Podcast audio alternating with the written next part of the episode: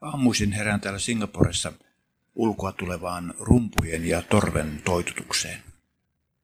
Meillä kadun toisella puolella olevassa hindutemppelissä on alkanut aamun ensimmäinen seremonia.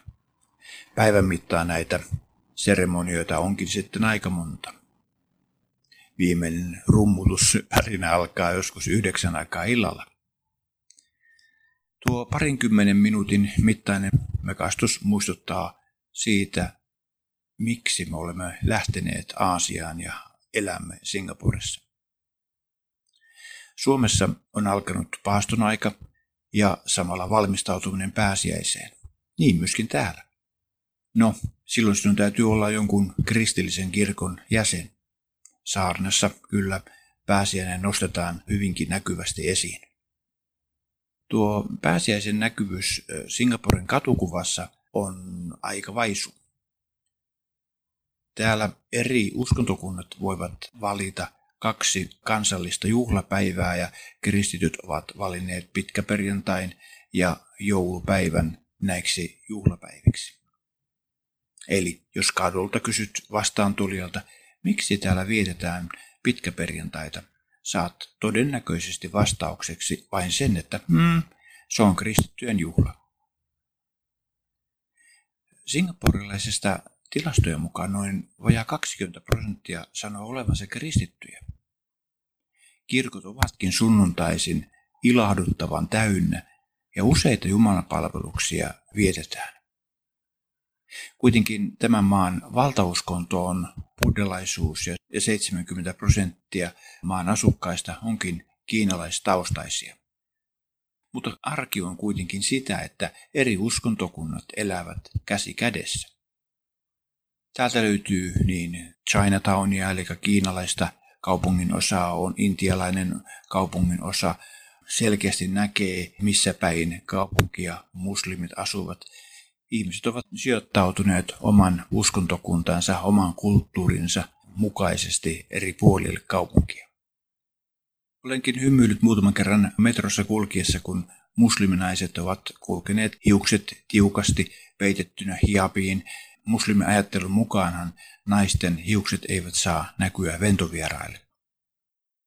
Kaupungin osassa, missä asumme, on paljon buddhalaisia ja kiinalaisia. Heidän uskonsa on myöskin näkyvää. He palvovat omia esi-isiensä ja se on osa heidän arkeaan.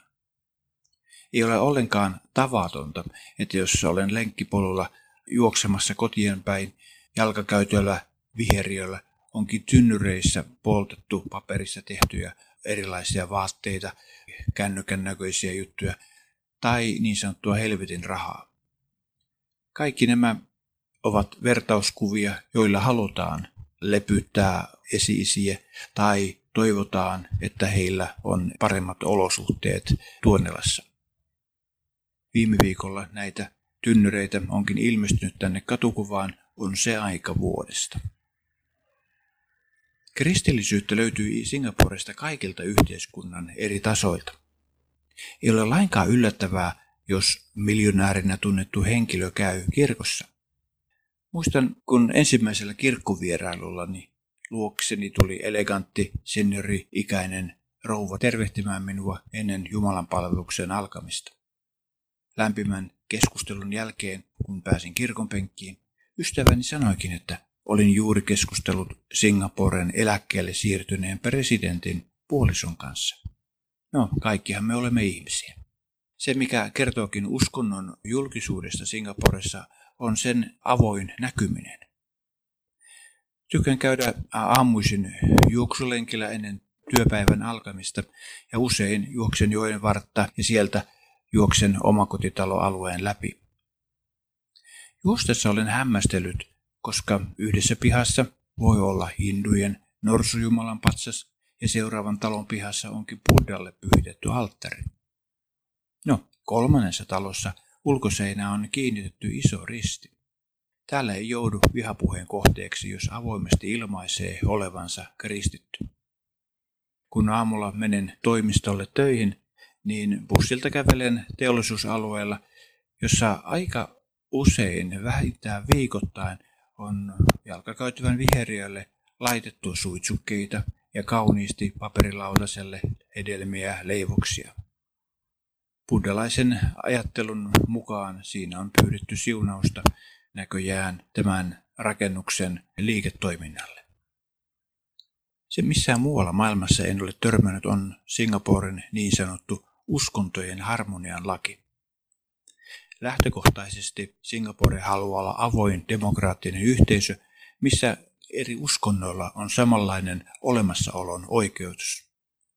tuhatyhdeksänsataayhdeksänkymmentäluvulla laadittu laki takaa jokaisen uskonnon olemassaolon sekä myöskin toisen uskonnon kunnioittamisen ja sen, että jokainen saa kertoa vapaasti omasta uskostaan.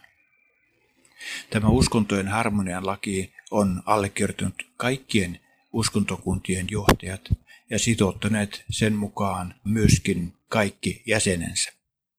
Nämä on ainutlaatuista, koska molemmat naapurimaat, pohjoisessa Malesia, etelässä Indonesia, ovat hyvin voimakkaasti muslimienemmistöisiä maita.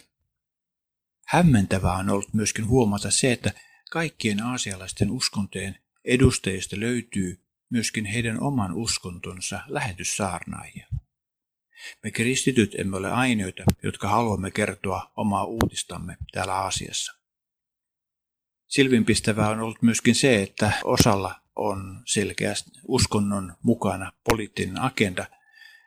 He ovat yhtä lailla kertomassa oman uskontonsa omasta mielestään ylivoimaisuudesta.